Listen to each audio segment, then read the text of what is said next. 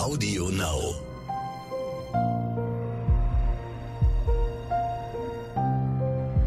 Verbrechen von nebenan. True Crime aus der Nachbarschaft.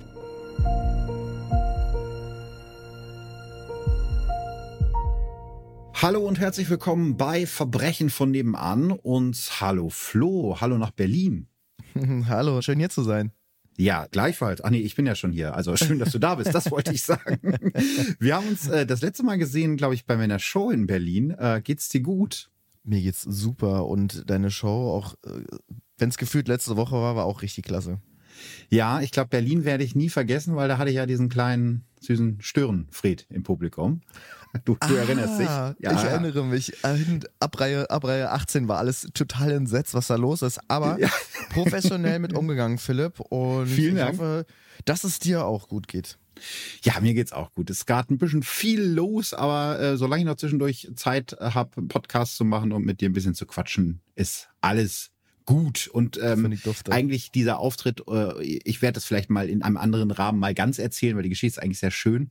Man muss aber auch sagen, das hat auch mein Berlin-Bild wieder ein bisschen gerettet, weil da war halt ein Typ, der die ganze Zeit rumgenervt hat äh, und mich, mich hat spielen lassen. Und dann ist halt irgendwann so eine Berliner Mutti aufgestanden und hat den zur Sau gemacht. Und da habe ich gedacht, das ist Berlin. So habe ich mir das genau, vorgestellt. Genau, Fand ich sehr, sehr sympathisch. Grüße gehen raus an dieser Stelle.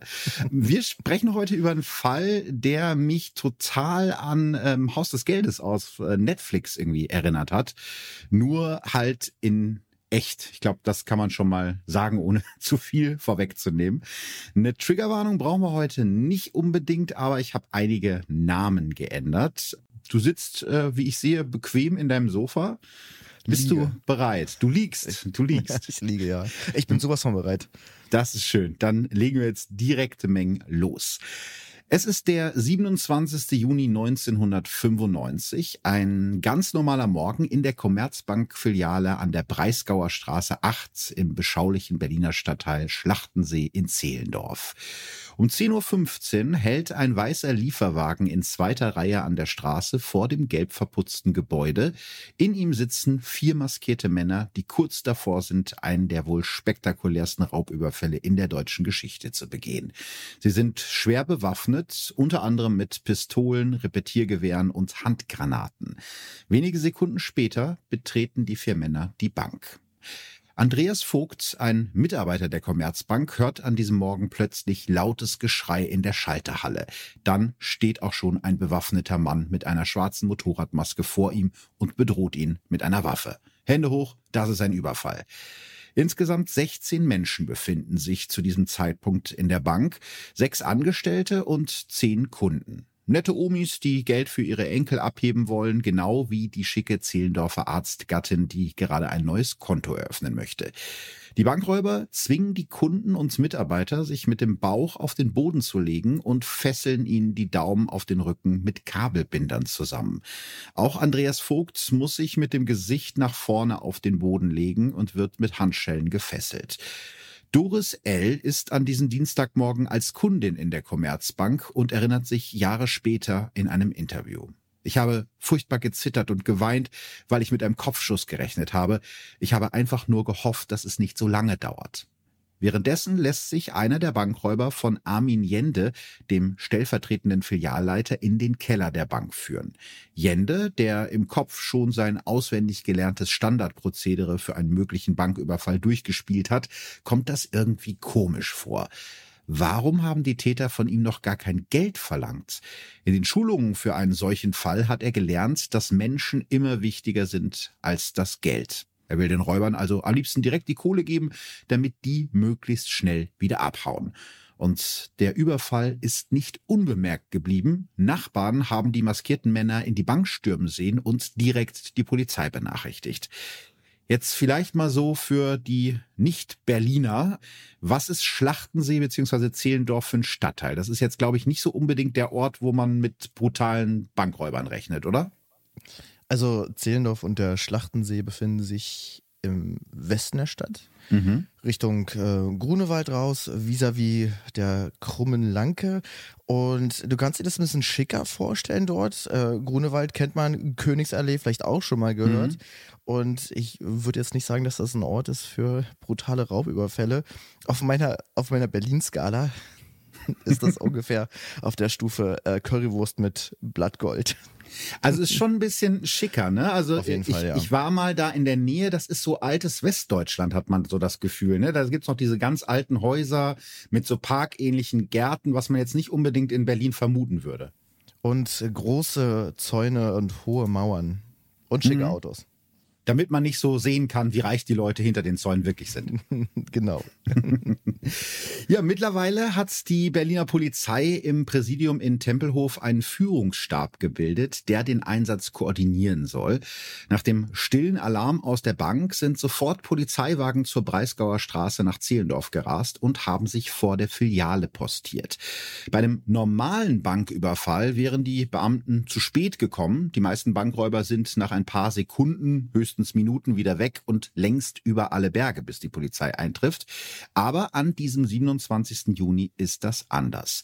Die Räuber befinden sich noch immer in dem Gebäude mit einer zu diesem Zeitpunkt noch unbekannten Anzahl an Kunden und Bankmitarbeitern. Der Polizei ist ziemlich schnell klar, dass das hier mehr ist als ein stinknormaler Banküberfall. Und selbst wenn die Gangster jetzt noch flüchten wollten, kämen sie nicht weit. Zwei mutige Müllmänner, die den Überfall zufällig mitbekommen haben, haben mit ihrem Müllwagen den weißen Transporter der Bankräuber blockiert. Finde ich übrigens auch einen sehr geilen Move. Man fährt irgendwo vorbei, sieht, es ist ein Banküberfall, denkt sich, geil, die parke ich jetzt erstmal zu.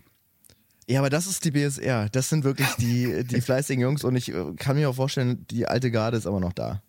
Ja, ich kann mir auch genau vorstellen, wie die sprechen und wie die sich unterhalten haben. Das ist äh, so, so eines der, der Berlin-Klischees, die manchmal auch stimmen. Aber ein schönes Klischee eigentlich. Ja, schön reagiert, ja. Sehr, sehr gut, genau.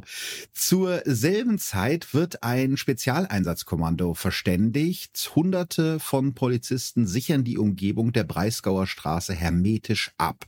Läden müssen schließen. Anwohner werden gebeten, in ihren Häusern zu bleiben. Für die möglicherweise verletzten Geiseln stehen Dutzende Krankenwagen mit laufendem Motor und Zelte bereit. Auch die Polizei rüstet auf. Ein Reporter des Senders Freies Berlin, den gab's damals noch, berichtet live. In dem Moment ist hier ein Panzerwagen vorbeigefahren. Was der nun zu bedeuten hat, weiß ich nicht. Jetzt kommt noch ein zweiter Jeep gerade vorbeigefahren. Das deutet vielleicht darauf hin, dass die Polizei jetzt in Aktion tritt.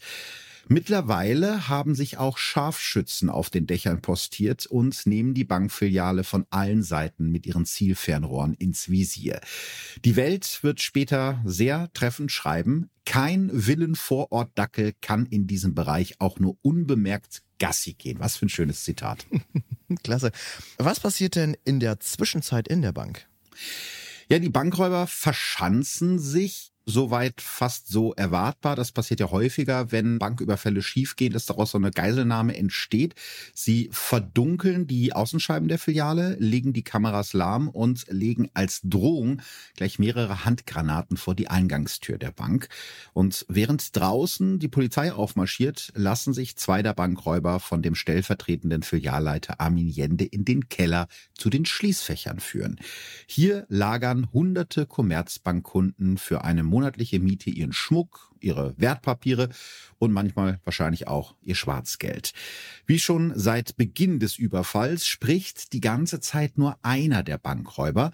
Er verlangt von Jende einen Generalschlüssel für die Kundenschließfächer, aber der muss ihm irgendwie beibringen, dass es einen solchen Schlüssel gar nicht gibt. Der Bankräuber wird wütend und knurrt Jende an, wenn ich einen solchen Schlüssel finde, erschieße ich dich. Gleichzeitig löst einer der Bankräuber die Fesseln der Bankkundin Doris L., die immer noch weint, weil sie Angst um ihr Leben hat. Der Maskierte knurrt, für sie ist heute ihr Glückstag. Sie bekommt einen Briefumschlag in die Hand und darf die Bank verlassen. Zuerst sind ihre Beine wie gelähmt, der Schock sitzt der Frau immer noch in den Knochen.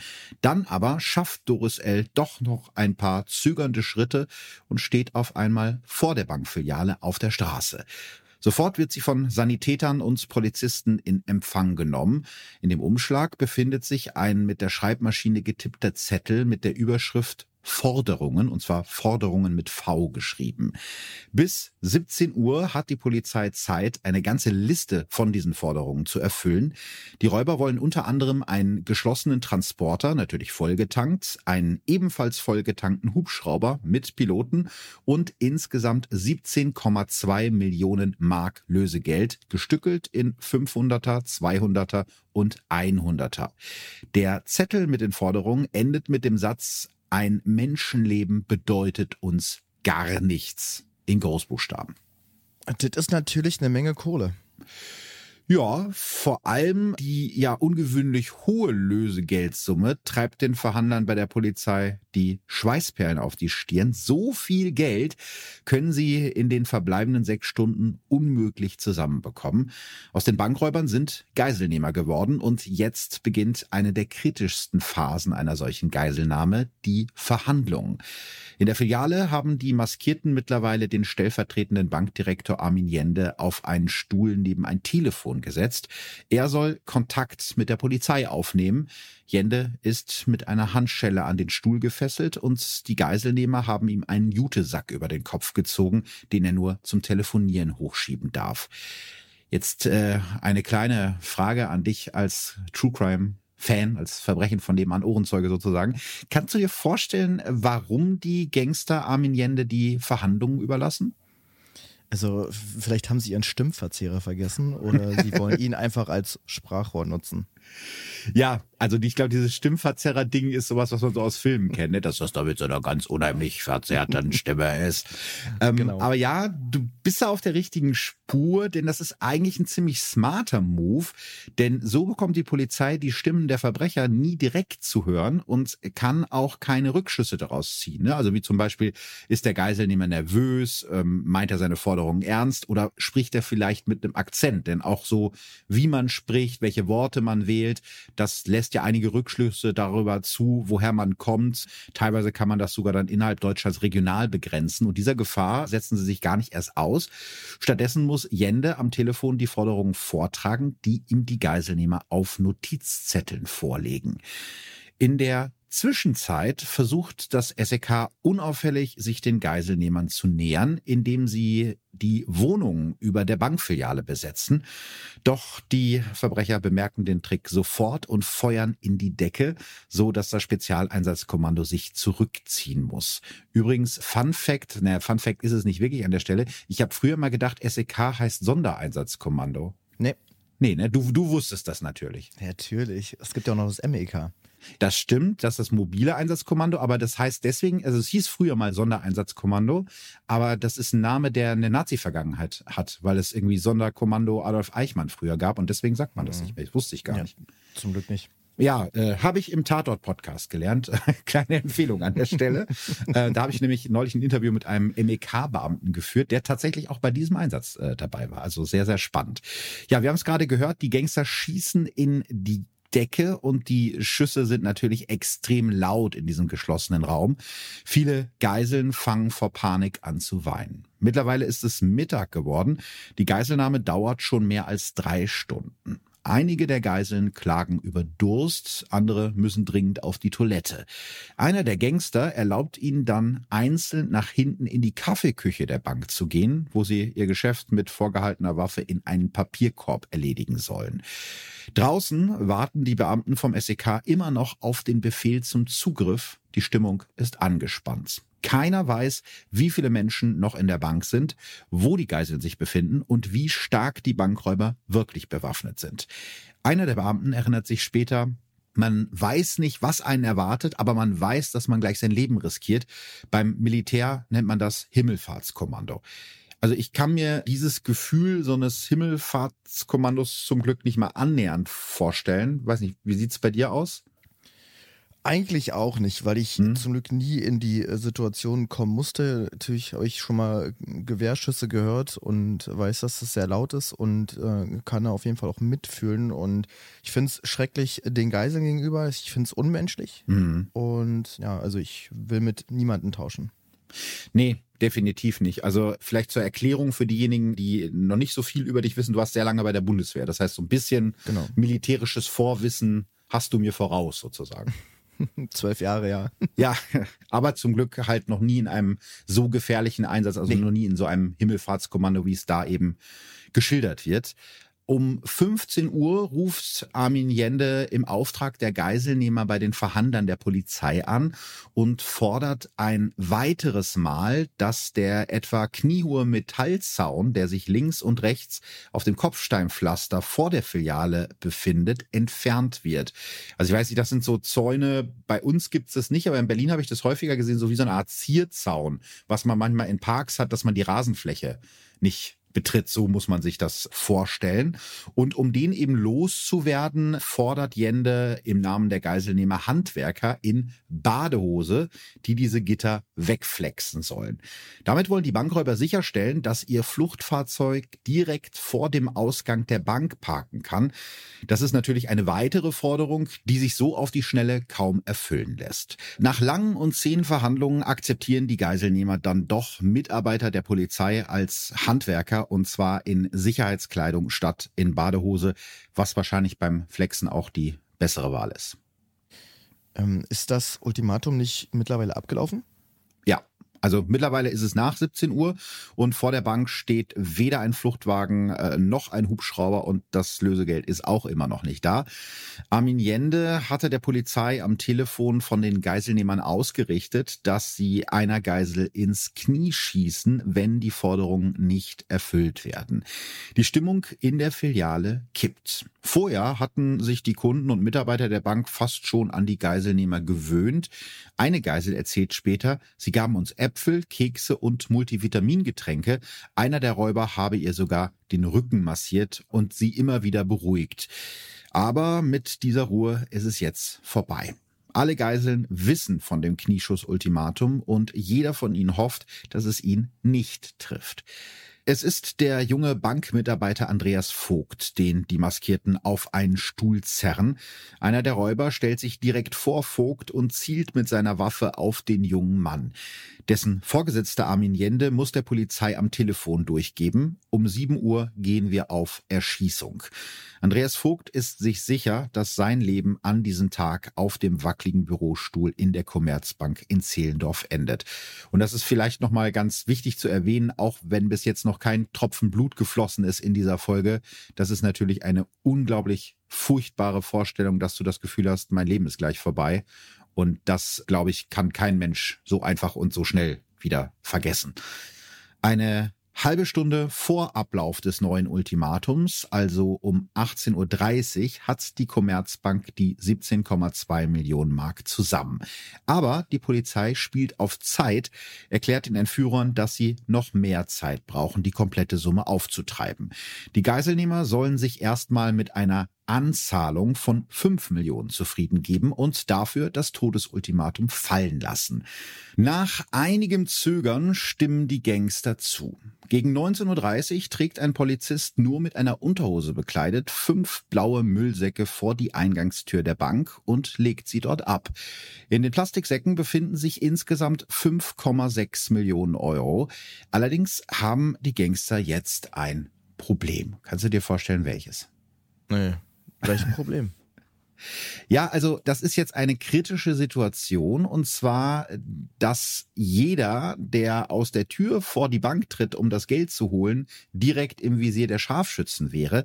Und das wissen die Geiselnehmer natürlich auch ganz genau. Aber die Polizei weigert sich, einen ihrer Männer mit den Säcken in das Innere der Bank zu schicken. Also gibt so eine Art Pattsituation, äh, keiner will raus und keiner will rein. Also bietet sich dann am Ende der stellvertretende Bankdirektor Armin Allende als Geldkurier an. Nach kurzer Bedenkzeit stimmen die Gangster zu. Jennes Handschellen werden geöffnet, dafür knoten die Geiselnehmer eine Schnur an die hintere Schlaufe von Jendes Gürtel.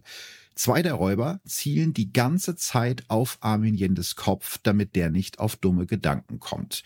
Wie ein Hund an der Leine muss der schmale Mann jetzt nach draußen vor die Bank gehen. Um kurz vor halb neun tritt Jende ganz kurz vor die Tür, zieht die Säcke ins Innere der Bank und ist auch schon wieder verschwunden. Die Gangster haben der Polizei mehr Zeit gegeben, den Rest der Lösegeldsumme zu organisieren. Mittlerweile dauert die Geiselnahme schon etwa zehn Stunden und alle warten auf den Showdown. Um 21.52 Uhr knallen dann auf einmal Schüsse und es wird dunkel im Gebäude. Sofort ruft einer der Polizeiverhandler in der Bank an, um herauszufinden, was passiert ist. Kurze Zeit später gibt es Entwarnung. Die Räuber haben nur die Deckenlampen ausgeschossen, die Geiseln sind unverletzt. Noch. Um kurz vor halb zwölf in der Nacht sitzt der Kassierer Andreas Vogt immer noch gefesselt in seinem Bürostuhl am Fenster. Sein Chef Armin Jende bekommt von der Polizei am Telefon die Info, dass sie noch länger brauchen, um das Geld zu besorgen, mindestens bis zwei Uhr nachts. Die Geiselnehmer reagieren ruhig, fast zu ruhig. Alle Geiseln müssen sich wieder auf den Boden legen. Ihre Hände werden mit Handschellen und ihre Füße mit Klebeband gefesselt. Auch Andreas Vogt muss runter von seinem Stuhl und sich flach auf den Boden pressen. Alle Geiseln bekommen Stoffbeutel über den Kopf gezogen. Einige von ihnen weinen, weil sie denken, dass sie diese Nacht nicht überleben werden. Irgendwann ist es totenstill in der Bank. Man hört nur noch das Ticken der Uhr. Um kurz nach zwei klingelt das Telefon auf dem Schreibtisch von Armin Jende. Das Ultimatum ist verstrichen und die Verhandler der Polizei haben seit Stunden nichts mehr von den Geiselnehmern gehört. Aber Jende kann nicht drangehen. Er ist mit einer Stofftüte über den Kopf an seinen Stuhl gefesselt und kommt nicht an den Apparat. Irgendwann hört das Klingeln auf und unter den Geiseln macht sich Unruhe breit. Irgendjemand muss auf die Toilette und ruft nach den Geiselnehmern, aber niemand antwortet. Erst nach einer Stunde schafft es Armin Jende, sich aus seinen Fesseln zu befreien und den Telefonhörer in die Hand zu nehmen und mit der Polizei zu sprechen. Jende erklärt den Beamten, dass seit mehr als einer Stunde keine der Geiseln die Bankräuber mehr gesehen oder gehört hat. Die Beamten zögern. Vielleicht warten die Geiselnehmer nur darauf, dass sie zuschlagen. Um 3.45 Uhr dann stürmt das SEK die Bank. Blendgranaten blitzen, Schreie hallen durch die Nacht. Innerhalb von Minuten haben die Beamten des Spezialeinsatzkommandos alle 15 Geiseln befreit. Armin Jende wird mitsamt seinem Stuhl nach draußen getragen und erst dort von seinen Handschellen befreit. Um 4 Uhr morgens meldet das SEK, alle Geiseln sind in Sicherheit. Erst jetzt machen die Beamten eine Entdeckung, mit der zu diesem Zeitpunkt keiner gerechnet hätte. Die Geiselnehmer sind spurlos verschwunden. What? Und das Geld auch? Ja, das Geld auch. Immer mehr Polizisten kommen in das Gebäude und suchen jeden Zentimeter ab. Erst als sie auch in den Keller der Bank runtersteigen, erkennen sie, dass es den Gangstern in Wirklichkeit gar nicht um das Lösegeld ging. Der Raum mit den Kundenschließfächern sieht aus wie ein Schlachtfeld. Insgesamt 206 der 400 Schließfächer sind mit roher Gewalt aufgebrochen und ausgeräumt worden. Außerdem entdecken die Polizisten in dem Raum ein Loch im Betonboden des Kellers, vielleicht einmal anderthalb Meter breit. Das Loch ist der Eingang zu einem engen unterirdischen Tunnel von 70 mal 75 Zentimetern, der von der Bank wegführt. Während die Polizei also draußen das Gebäude umstellt und sich stundenlang mit den Forderungen der angeblichen Geiselnehmer herumgeärgert hat, sind die Gangster mit dem Inhalt der Schließfächer durch den Tunnel verschwunden. Der Bankraub und die Geiselnahme waren nur ein Ablenkungsmanöver, um in Ruhe die Schließfächer zu knacken. Die mehr als fünf Millionen Lösegeld haben die falschen Geiselnehmer trotzdem gerne mitgenommen. Der damalige Leiter der Soko Commerzbank erinnert sich später in einem Interview mit dem Deutschlandfunk, als das SEK meldete, die Täter sind durch den Keller geflüchtet in einen unterirdischen Gang, da haben wir uns alle an den Kopf gefasst und gesagt, das kann doch nicht wahr sein. Ja, nachvollziehbar. Mhm. Das heißt, jetzt gehen die Ermittlungen erst richtig los? Ja, genau. Schon am Morgen nach der Geiselnahme untersucht die Spurensicherung den Tatort, doch viele verwertbare Beweise finden sie nicht. Die Bankfiliale ist komplett verwüstet, zersplitterte Scheiben, Einschusslöcher in den Wänden und in der Deckenverkleidung, umgekippte Stühle und überall Papier auf dem Boden. Ihre Waffen haben die Täter einfach im Waschbecken der Mitarbeitertoilette liegen gelassen, nachdem sie mit Wasser und Seife alle Fingerabdrücke abgewaschen hatten. Das naheliegendste wäre jetzt eigentlich, den Tunnel genauer zu untersuchen, um herauszufinden, wo der hinführt. Weil aber die Polizei Sprengfallen in dem Stollen vermutet, suchen die Ermittler erstmal lieber nach dem Ausgang, denn irgendwo müssen die Räuber ja wieder rausgekommen sein. Nach kurzer Suche entdecken die Polizisten in der Nähe der Bank eine Garage, bei der das Fenster sperrangelweit offen steht. Auf den ersten Blick sieht in der Garage alles ganz normal aus, bis die Ermittler einen Teppich zur Seite ziehen und darunter schnell trocknenden Beton finden, der zu diesem Zeitpunkt noch feucht ist. Unter dem Beton liegt der Einstiegsschacht in den Tunnel. Außerdem entdecken die Polizisten vier Overalls mit farblich dazu passenden Schuhen in beige, hellgrau, dunkelgrau und rot. Sonst bietet die Garage kaum verwertbare Spuren. Nur eine Sache steht zu diesem Zeitpunkt absolut fest. Die Gangster haben diesen Überfall monatelang akribisch vorbereitet und alles genau durchgeplant. Für die Presse ist der Tunnelraub von Zehlendorf eine Sensation. Die Bildzeitung titelt am nächsten Morgen Deutschlands frechster Raub und selbst der Berliner Polizeipräsident spricht von einer hohen Raffinesse, einer gewissen Professionalität, vielleicht auch Genialität. Und ja, das muss man wirklich zugeben. Die Jungs wussten, was sie tun und haben auch nur genau so viel gegraben, wie es eben nötig war. Von der Garage aus etwa 70 Meter weiter bis zur Matterhornstraße und dort gibt es einen Regenwasserkanal unter der Straße, der direkt vor der Bankfiliale herläuft. Das heißt, ähm, den haben die Gangster eigentlich mitgenutzt und mussten von da aus dann nur noch mal 13 Meter bis zum Keller der Bank weitergraben. Ich habe euch dazu mal eine Grafik gebastelt, damit damit ihr euch das besser vorstellen könnt und euch die auf die Instagram-Seite von Verbrechen von nebenan gepostet. In dem Tunnel finden die Ermittler dann noch Skateboards, die vermutlich dazu genutzt wurden, die Beute durch die schmale Betonröhre des Regenkanals zu transportieren. Aber das muss doch trotzdem irgendwie aufgefallen sein. Mhm. Irgendwie müssen die ja den ganzen Sand und die Erde abtransportiert haben. Ja, ähm, das glauben die Ermittler auch. Also du könntest jetzt direkt mal bei der Berliner Polizei anfangen. Auf die Idee sind die auch gekommen äh, und befragen deshalb alle Menschen, die in der Nähe dieser Garage wohnen, weil sie eben davon ausgehen, dass die Räuber monatelang an dem Tunnel gegraben und regelmäßig Erde aus der Garage transportieren und entsorgen mussten. Schätzungsweise vier Lastwagen voll mit Sand und Erde müssten das in der ganzen Zeit gewesen sein, schätzen Experten. Und das kann man ja eigentlich nicht übersehen. Trotzdem will keiner der Nachbarn etwas mitbekommen haben. Ziemlich schnell gerät ein Mann unter Verdacht, der die Garage gemietet hat und direkt daneben eine Autowerkstatt mit Lackiererei betreibt. Mutas B. Der kommt gebürtig aus Syrien, lebt aber schon lange in Berlin und verstrickt sich mit jeder Frage, die die Ermittler ihm stellen, mehr in Widersprüche. Über ihn stoßen die Ermittler dann auf weitere Verdächtige, die sie beobachten und deren Telefonate sie abhören. Am 20. Juli 1995 schlägt die Soko Koba, also Koba für Commerzbank, Polizisten sind bei so Sokos nicht besonders kreativ, am 20. Juli 95 schlägt diese Soko zu und nimmt insgesamt drei Männer fest. Mutas B sitzt zu diesem Zeitpunkt schon in Untersuchungshaft. Bei einem der Verdächtigen finden die Ermittler ein Overall von derselben Marke, wie sie auch in der Garage gefunden wurden. Die vier Verdächtigen sind ähm, ja, ich würde mal sagen, eine sehr spannende Mischung von Mutters B hatte ich ja gerade schon gesprochen. Der 38-jährige Mieter der Garage trägt den schönen Spitznamen Tunnel-Toni aus Gründen. Der äh, Kopf des Ganzen ist sein 45-jähriger Bruder Khaled B. Und der hat einen wirklich sehr interessanten Lebenslauf.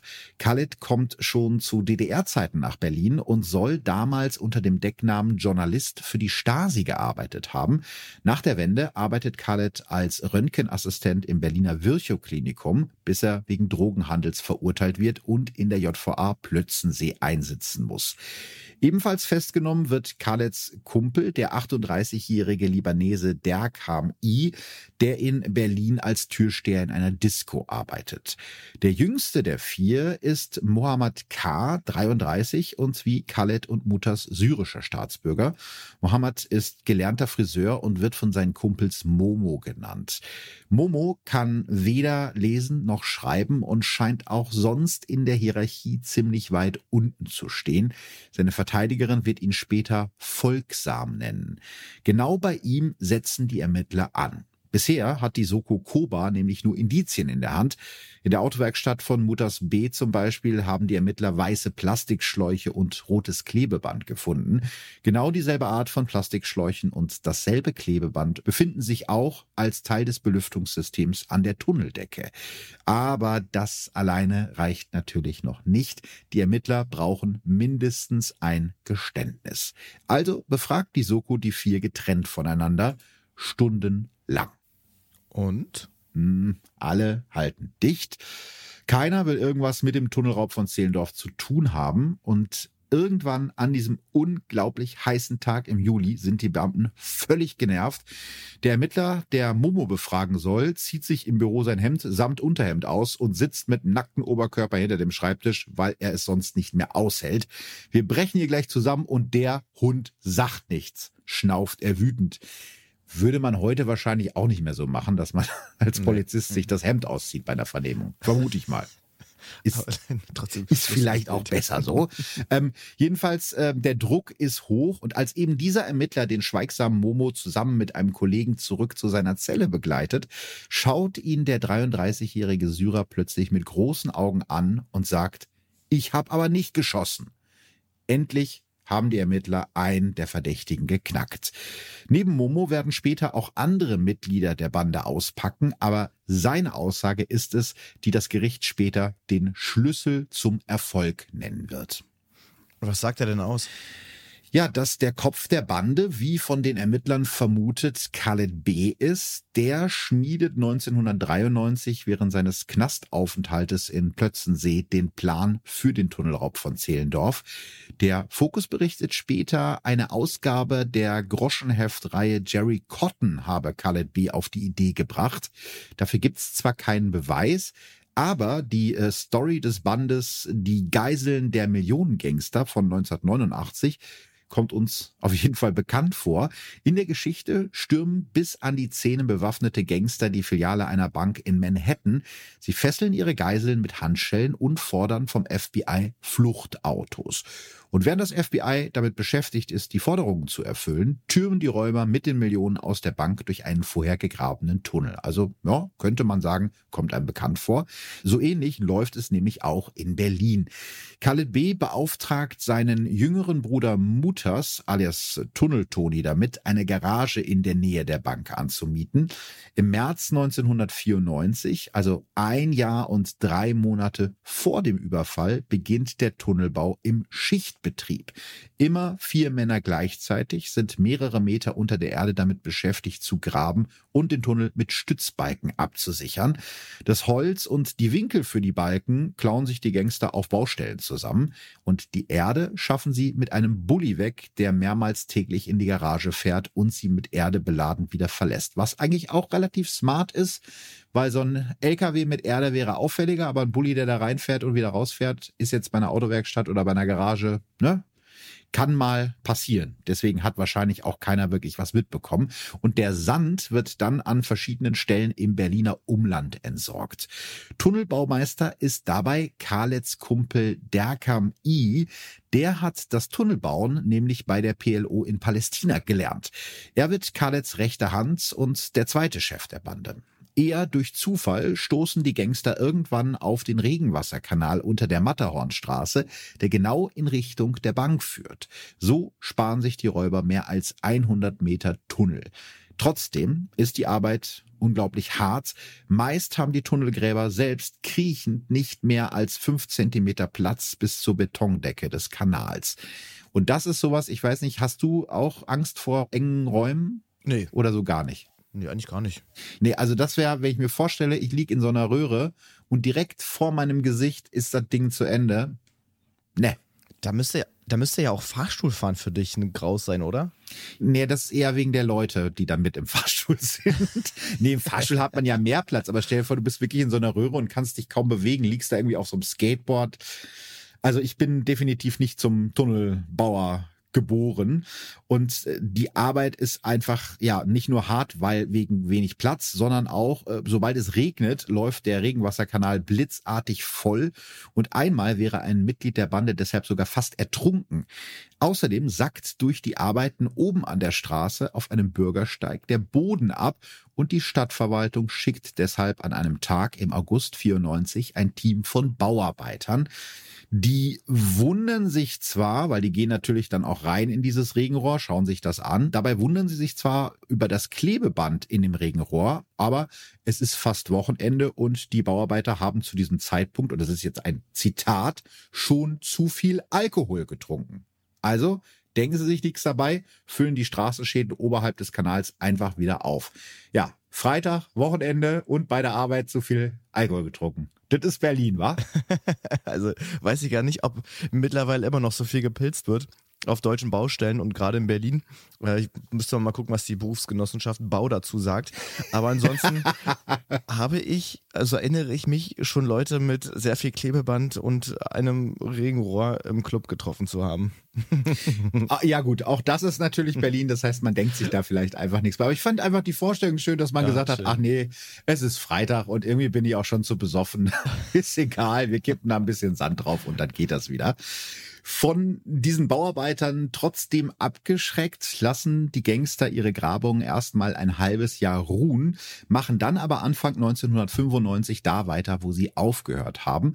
Und so graben sich die Tunnelräuber von Zehlendorf über mehr als ein Jahr durch die Berliner Erde in Richtung Commerzbank. Selbst Experten wie ein Ingenieur des Baukonzerns Hochtief werden das Bauwerk später eine tolle Leistung nennen. Auch davon werde ich mal ein Bild bei Instagram reinpacken. Es sieht wirklich sehr professionell aus, so abgestützt von so Holzbalken. Die haben sich da schon richtig Mühe mitgegeben. Das Ganze dauert übrigens so lange, dass ein Mitglied der Bande vor lauter Frustfuttern irgendwann so dick wird, dass er fast nicht mehr durch den Tunnel passt. Auch das ist irgendwie eine äh, leicht belustigende Vorstellung.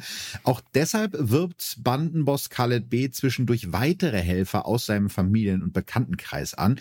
Einer von ihnen ist der einzige Deutsche der Bande, der 23-jährige Polizistensohn Sebastian V. Der trägt lange Haare und bunte Anzüge und hat gerade erst seine Ausbildung im KDW beendet.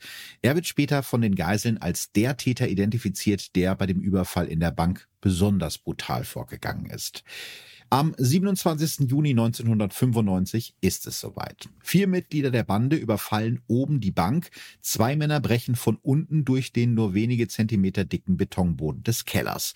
Und während das SEK oben die Bank umstellt und auf den Ablauf des Ultimatums wartet, sind die Räuber längst mit den 5 Millionen Lösegeld und dem Inhalt von mehr als 200 Schließfächern abgehauen. Der größte Teil des Geldes landet wohl bei dem Finanzminister der Bande, dem gelernten Zahnarzt Bassam K. Auch der Syrer und hat eine spannende Vergangenheit. Bassam K. soll vor der Wende sowohl für die Stasi als auch als Doppelagent für den westdeutschen Geheimdienst gearbeitet haben und außerdem sich danach im Umfeld des Top-Terroristen Carlos, genannt der Schakal, aufgehalten haben. Also das ist wirklich, das kannst du dir nicht ausdenken, diesen Fall. Bei ihm wird äh, der größte Teil der Beute gefunden, insgesamt mehr als fünf Millionen Mark verteilt auf mehrere Konten. Koffer. Jetzt mal eine kurze Frage zur Beute. Mhm. Wie hoch war die denn genau? Ja, das ist ehrlich gesagt nach wie vor die große Frage in diesem Fall. Auf der einen Seite haben wir die 5,6 Millionen Mark Lösegeld, das wissen wir ja ziemlich sicher. Dazu kommt aber dann noch der Inhalt der 206 aufgebrochenen Schließfächer, über den es keine gesicherten Informationen gibt. Nur die Kunden selbst wissen, was sie dort deponiert haben. Laut der Versicherung der Bank sind bei dem Überfall zum Beispiel 519 Goldmünzen, 102 Gold und 18 Silberbarren, 69 Ringe sowie mehr als 1,9 Millionen Mark Mark und 214.000 US-Dollar in Bar verschwunden. Aber wir müssen davon ausgehen, dass die wirkliche Summe viel, viel, viel höher war. Denn warum deponierst du Bargeld in einem Bankschließfach und packst es nicht auf dein Konto? Ja, wahrscheinlich, weil es Schwarzgeld ist. Und das kannst du dann ja schlecht der Versicherung als gestohlen melden. Experten schätzen, dass der Inhalt der Schließfächer mindestens 10 Millionen Mark wert war. Die gesamte Beute liegt also etwa bei 16 Millionen und davon ist bis heute nur ungefähr ein Drittel wieder aufgetaucht. Hui, dann bin ich jetzt mal gespannt, was die Tunnelräuber dafür kassiert haben. Ja, das war ich auch vor der Recherche, weil es ist schon echt eine dicke Summe Geld. Der Prozess um den Tunnelraub von Zehlendorf startet am 16. April 1996 in Sitzungssaal 500 des Berliner Landgerichts, einem ehrwürdigen Raum voller Holzschnitzereien. Der Andrang der Presse ist riesig und die Stimmung fast fröhlich, obwohl die Angeklagten hinter dicken Panzerglasscheiben sitzen. Alleine die Anklageschrift umfasst mehr als 100 Seiten. 259 Zeugen sind geladen. Insgesamt sechs Mitglieder der Bande sind angeklagt. Khaled und seine Brüder Mutas, genannt Tunneltoni, und der 33-jährige Huda, auch noch ein Bruder der beiden. Außerdem natürlich der Tunnelarchitekt Derkam, der Polizistensohn Sebastian und Mohammad alias Momo. Der Rest der Bande, wie Dakams Bruder Ali und der Zahnarzt Bassam K., haben sich nach Syrien oder in den Libanon abgesetzt. Vier der Angeklagten werden im Laufe des Prozesses auspacken, vor allem Momo. Der musste im Tunnel immer den Sand wegschleppen, also im wahrsten Sinne des Wortes die Drecksarbeit machen. Sein Anteil an der Beute von geschätzt 16 Millionen Mark war 5000 Mark, ausgezahlt in vier Raten. Also da äh, ist er, glaube ich, ziemlich über den Tisch gezogen worden. Trotzdem bleibt die Stimmung während des gesamten Prozesses seltsam ausgelassen. Die Brüder Khaled und Mutas umarmen sich zur Begrüßung. Khaled wirft sogar durch das Sicherheitsglas Kusshände in Richtung einer Frau im Publikum. Also wirklich bemerkenswert äh, gute Laune. Hast du eine Ahnung, woran das vielleicht liegen könnte? Also ich kann mir vorstellen, dass die Jungs ganz genau wissen, wo sich noch mehr von ihren Groschen und Pfennien verstecken mhm. wird. Äh, vermutlich äh, vergraben im Berliner Grunewald. Oh, ist laut gesagt, ne? Scheiße. Ja, das solltest du vielleicht keinem verraten, wenn du es gefunden hast. Ja, ich glaube auch, dass das der Grund ist. Also selbst wenn die jetzt ein paar Jahre Knast vor sich haben, wissen sie, wenn sie rauskommen, sind sie einfach mal verdammt reich. Also wir gehen mal davon aus, dass noch ziemlich viel Geld von der Beute irgendwo versteckt ist. Zumindest den äh, Bossen der Bande wird es also nicht so schlecht gehen, wenn sie wieder rauskommen. Aber davor steht natürlich das Urteil und das fällt am 16. Juli 1996. Der Drahtzieher Khaled B. wird zu 13 Jahren Haft verurteilt, sein Stellvertreter Derkam zu 12. Der einzig deutsche Angeklagte, Sebastian V., bekommt elf Jahre, unter anderem, weil er eine der Geiseln mit einem Gewehrkolben geschlagen haben soll. Momo kommt wegen seiner umfangreichen Aussage mit sechs Jahren Gefängnis davon, die anderen Angeklagten mit zehn Jahren. Der Staatsanwalt spricht in seinem Plädoyer kurz vorher nicht ohne Respekt von einem einmaligen genialen Coup mit erheblicher krimineller Energie. Mittlerweile sind alle Tunnelräuber von damals wieder frei. Nur bei einem hat's ein bisschen länger gedauert. Ich hatte dir ja eben schon von Ali, dem Bruder von Derkam, erzählt, der sich kurz nach der Tat in sein Heimatland in den Libanon abgesetzt hat. Aber dort wird er geschnappt und von einem libanesischen Gericht zu einer Haftstrafe von drei Jahren verurteilt. Ob er die je abgesessen hat, ist unklar, denn kurz danach verliert sich seine Spur. Erst 2001 taucht Ali unter falschem Namen, nämlich unter dem Namen Rodi, in Schweden wieder auf. Er heiratet eine Libanesin, die beiden bekommen drei Kinder und leben in dem 1000 Einwohner Dorf Karlskoga in der Nähe von Örebro. 2006 wird Rodi schwedischer Staatsbürger. Aber irgendwer verpfeift ihn und gibt den deutschen Behörden einen Tipp, die einen internationalen Haftbefehl erwirken. Im September 2008 wird Ali an die deutschen Behörden ausgeliefert und soll hier in Deutschland nochmal vor Gericht gestellt werden. Normalerweise ist es in Deutschland gar nicht möglich, jemand wegen desselben Vergehens zweimal zu verurteilen. Aber Ali ist ja das erste Mal im Libanon verurteilt worden und deshalb gibt es, weil es zwischen den beiden Ländern kein Abkommen in der Form gibt, ähm, ja, gilt diese Regel in diesem Fall nicht. Also steht Ali 13 Jahre nach dem Tunnelraub von Zehlendorf doch noch vor einem deutschen Gericht und ist völlig überrascht. Ich hätte nie gedacht, dass die Deutschen noch Interesse an mir haben, sagt er bei seiner Vernehmung. Er erklärt, dass er nach seiner Verurteilung im Libanon gefoltert wurde, am Ende verurteilt ihn das Berliner Landgericht zu einer Haftstrafe von vier Jahren nach Jugendstrafrecht, weil er zum Tatzeitpunkt 19 Jahre alt war. Doch weil seine Haftzeit im Libanon und seine Auslieferungshaft in Schweden auf die Strafe angerechnet werden, kann er das Gericht am Ende doch noch als freier Mann verlassen. Selbst der Richter sagt's am Ende des Prozesses, dieses Verfahren hätte man sich sparen können. Und doch sind mit diesem Urteil am Ende alle Mitglieder der Tunnelräuberbande verurteilt worden oder wie es der damalige Chef der Soko Koba, Arnold Fischer, Jahre später in einem Interview mit der Taz ausdrückt. Die Täter waren super, aber wir waren noch besser. Mittlerweile sind alle Mitglieder der Bande wieder frei und nie mehr öffentlich in Erscheinung getreten. Ein Rätsel bleibt allerdings bis heute ungelöst. Du hast es ja gerade schon angesprochen, denn der größte Teil der Beute ist nie wieder aufgetaucht. Angeblich hat Khaled, also der Kopf der Bande, damals in U-Haft einem Gefängnisfriseur erzählt, die Kohle wäre so gut versteckt, dass man einen Schaufelbagger bräuchte, um sie zu finden.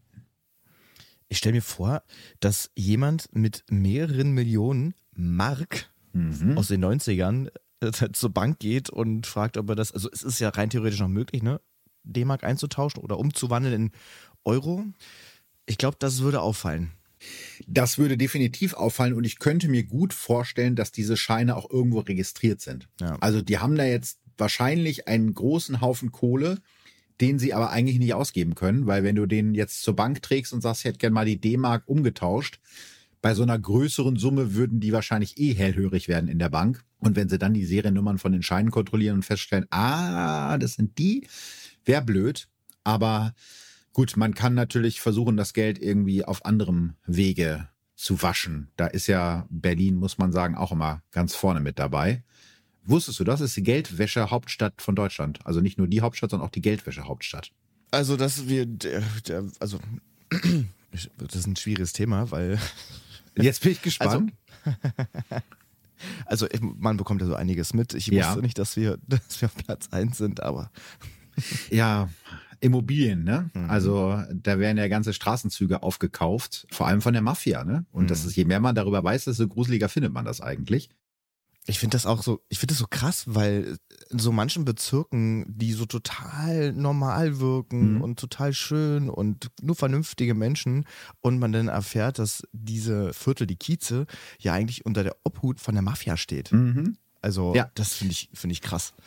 Ja gut, aber das hängt ja auch ein bisschen damit zusammen, dass wir in Deutschland da noch extrem hinterherhinken, was, was äh, Geldwäschegesetze angeht. Und vor allem kannst du in Deutschland ja auch einfach noch eine Wohnung mit Bargeld bezahlen. Ne? Das, also das ja. gibt's in anderen Ländern nicht. Wahrscheinlich kriege ich jetzt Hassmails von irgendwelchen Preppern, die sagen, ich will meins alles doch mit Bargeld bezahlen, damit der Staat nicht weiß, was ich kaufe ja, also ich weiß nicht. Ich finde, da gibt's irgendwie kein richtiges Argument für, warum man äh, eine Wohnung für eine halbe Million in Bar bezahlen sollte. Das kann ja eigentlich nur Schmu sein.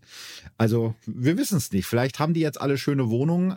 Oder aber das passiert ja auch gerne, wenn man Geld irgendwo einbuddelt. Das ist ja schon ganz anderen Leuten passiert. Wenn man das nicht dicht genug verpackt und das liegt da ein paar Jahre, dann ist da manchmal nicht mehr ganz viel von über. Das, so Geld schimmelt auch ganz gerne. Das ist ein bisschen unangenehm dann. Ich hatte mal eine alte Wohnung, einen Keller bewohnt, also neun Jahre, also bewohnt nicht. du war, hast im Keller gewohnt? Ich habe nicht, schon, ich habe nicht im Keller gewohnt, aber ich habe mein, ich habe so Bücher und so, eigentlich meine ganze Kindheit im Keller gelagert. Ja. Und ähm, ich habe irgendwann mal beim Einzug das ignoriert, dass der Keller feucht ist. Ah. Oder war. Ja, ja, Fehler. Und tschüss. Und so stelle ich mir das dann genauso mit dem Geld vor.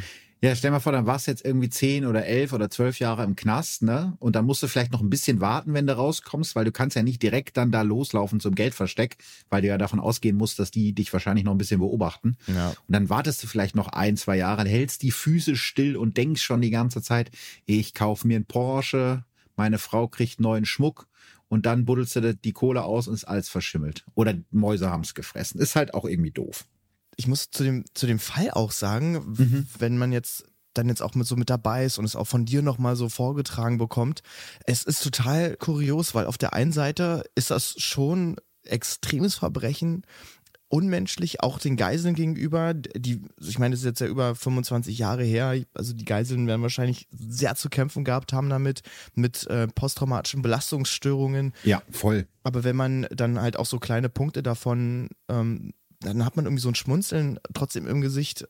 Es ist kurios, einfach einfach so diese Mischung aus der ganzen Situation und auch wenn man sich dann so Zitate und ähm, du hast es am, am Ende gesagt, dass das super organisiert war oder die Aussage, mhm. aber wir waren noch besser. Ja. So. das muss die Polizei natürlich auch sagen, ne? Ja. Also der, der Kollege vom MLK, den ich jetzt für den Tatort-Podcast neulich interviewt habe, der hat auch gesagt, na ja, also richtig stolz können wir auf den Einsatz eigentlich nicht sein, ohne zu sehr ins Detail zu gehen, hm. weil eben auch äh, die Evakuierung der Geiseln extrem lange gedauert hat. Das müsste eigentlich auch schneller gehen. Hm. Ähm, aber klar ist eine Extremsituation und nachher ist man immer klüger. Es ist ja zum Glück niemandem körperlich was passiert, aber ja. du hast ja schon einen wichtigen äh, Punkt angesprochen. Das darf man eben nie vergessen, wenn man auch über so so Bankräuber redet, die ja gern auch mal so abgekultet werden, so ne, Haus des Geldes mäßig. Viele von den Menschen, also zum Beispiel so ein Kassierer bei der Bank, wenn der mal überfallen wurde oder auch vielleicht nur eine Angestellte von der Tankstelle, die äh, eine, eine Pistole unter die Nase gehalten bekommen hat. Natürlich ist der vielleicht körperlich da nichts passiert, weil ich kenne jemanden aus einem Bekanntenkreis, dem das passiert ist. Mhm. Aber viele von denen können halt einfach nie wieder arbeiten in dem Job, ne? Weil die dann Angstzustände kriegen, Panikattacken und so weiter. Das sollte man bei dem Ganzen auch nicht vergessen. Aber der Fall ist halt so ein Stückchen, ja, Berliner Kriminalhistorie äh, und tatsächlich bin ich per Zufall auf den gestoßen, weil ich eigentlich zu einem anderen Bankraum recherchiert habe, auch in Berlin. Es hat sich ein paar Jahre später so ähnlich wiederholt. Kannst du dich an den Tunnelraub von Steglitz erinnern? Hm, ich hörte davon, ja. Ja, das war ja so ähnlich, nur dass die halt nicht die Bank überfallen haben, sondern die haben wirklich nur den, den, den Tunnel gegraben und sind ja bis heute, äh, hat man ja nicht rausgefunden, wer dahinter steckt. Und das war halt ähnlich professionell vorgegangen, äh, halt über viele, viele Meter unter der Straße durchgebuddelt, abgestützt und so weiter. Und ähm, ja, wenn du das klug anstellst, wirst du halt nicht gepackt, ist halt die Frage, ob du dann am Ende, also im, in unserem Zehlendorfer Fall, ob du am Ende mit so viel Bargeld in D-Mark heutzutage noch so viel anfangen kannst. Aber mich äh, ist total interessant, dass weil so diese Verbrechensfälle in Berlin, also nicht alle, aber einige, mhm. die mit Geld zu tun haben, die haben alle so einen so einen Beigeschmack. Mhm. Ich sag nur, wir blicken mal zurück vor zwei Jahren die Folge auch in Berlin mit dem Herrn Dagobert. Ach ja, ja, Anne Funke, genau, ja. Genau, es geht auch in die Richtung, ich meine, er hat auch Sachen gemacht und jetzt am Ende, ähm, ja, mochte ihn irgendwie jeder. Ja, aber ich glaube, stell dir jetzt mal vor, die hätten, keine Ahnung, ein Waisenhaus beklaut. Ist jetzt unrealistisch, weil da gibt's nicht viel zu holen. Ja. Aber das ist natürlich was ganz anderes, als wenn du so eine anonyme Bank, die jetzt auch noch, sage ich mal, zu einem Großkonzern wie der Commerzbank gehört. Ich glaube, da hat man halt immer so den Reflex, dass man denkt, ja, mein Gott, denen tut's ja nicht weh. Mhm. Und irgendwie gönnt man es dann den kleinen Leuten. Oder jetzt wie Dagobert, der sich halt damals mit dem großen Karstadt-Konzern angelegt hat, in Anführungsstrichen, mhm. da gönnt man es denen ja dann irgendwie. Ja. Aber wenn das jetzt irgendwie äh, Juwelier Meier ist und das ist ein süßer alter Opi, der seit 30 Jahren irgendwie in Zehlendorf sein Juweliergeschäft äh, hat und der wird dann überfallen, dann ist es schon wieder ein bisschen was anderes, wenn das Ganze so ein Gesicht kriegt, ne? Tja, Verbrechen bleibt Verbrechen. Verbrechen bleibt Verbrechen, auch in Berlin. Es hat mir sehr gut gefallen, aber du hast recht, irgendwie äh, stoßen wir bei diesen, äh, bei diesen skurrilen Verbrechen, lande ich immer wieder in Berlin und bei dir, ich weiß nicht, wo, wo, womit das was zu tun hat. Das weiß ich auch nicht. Diese Goldmünzengeschichte aus dem Bodo-Museum ist ja auch so ein, so ein irrer Fall. Also, ähm, wenn man äh, raubt, es scheint Berlin irgendwie ein gutes Pflaster zu sein. Ich glaube, weil da einfach so viel Kohle ist. Das denke ich auch. Rumliegt. Das ist es einfach. Flo, es hat mir sehr viel Spaß gemacht. Vielen Dank, dass du dabei warst. Und vielleicht kann man es jetzt mal auch für die Zuhörerinnen und Zuhörer sagen, du warst ein bisschen nervös, weil du auf ein Paket gewartet hast. Aber das Paket ist nicht gekommen in der Zwischenzeit. Nee, es wurde bestimmt geklaut vorne an der Tür. du hast jetzt eine Benachrichtigung gekriegt. Ja. Und äh, ja, also wenn du einen Tunnel vor deiner Haustür findest, dann weißt du, was los war. Vielen Dank, dass du trotz, dass du eigentlich auf ein Paket gewartet hast, mit mir diese Folge gemacht hast. Es hat Na mir klar. sehr großen Spaß gemacht und ich hoffe, wir sehen uns ganz bald wieder wieder, entweder bei irgendeiner Live-Show, wenn ich mal wieder in der Nähe in Berlin bin, oder du besuchst mich mal im wunderschönen Gütersloh. War das eine Einladung, Philipp? Das war eine Einladung, die ich jetzt hiermit ganz offiziell ausgesprochen habe. Ah, ich freue mich. Sehr schön. Ab nach Gütersloh. Ich komme auch mit den Öffentlichen. Sehr gut. Ja. Dann freue ich mich. Also, danke, dass du dabei warst und bis zum nächsten Mal, Flo. Bis zum nächsten Mal. Tschüssi. Tschüss. Verbrechen von nebenan True Crime aus der Nachbarschaft. Mehr Infos und Fotos zu unseren Fällen findet ihr auf unserer Facebook- und unserer Instagram-Seite.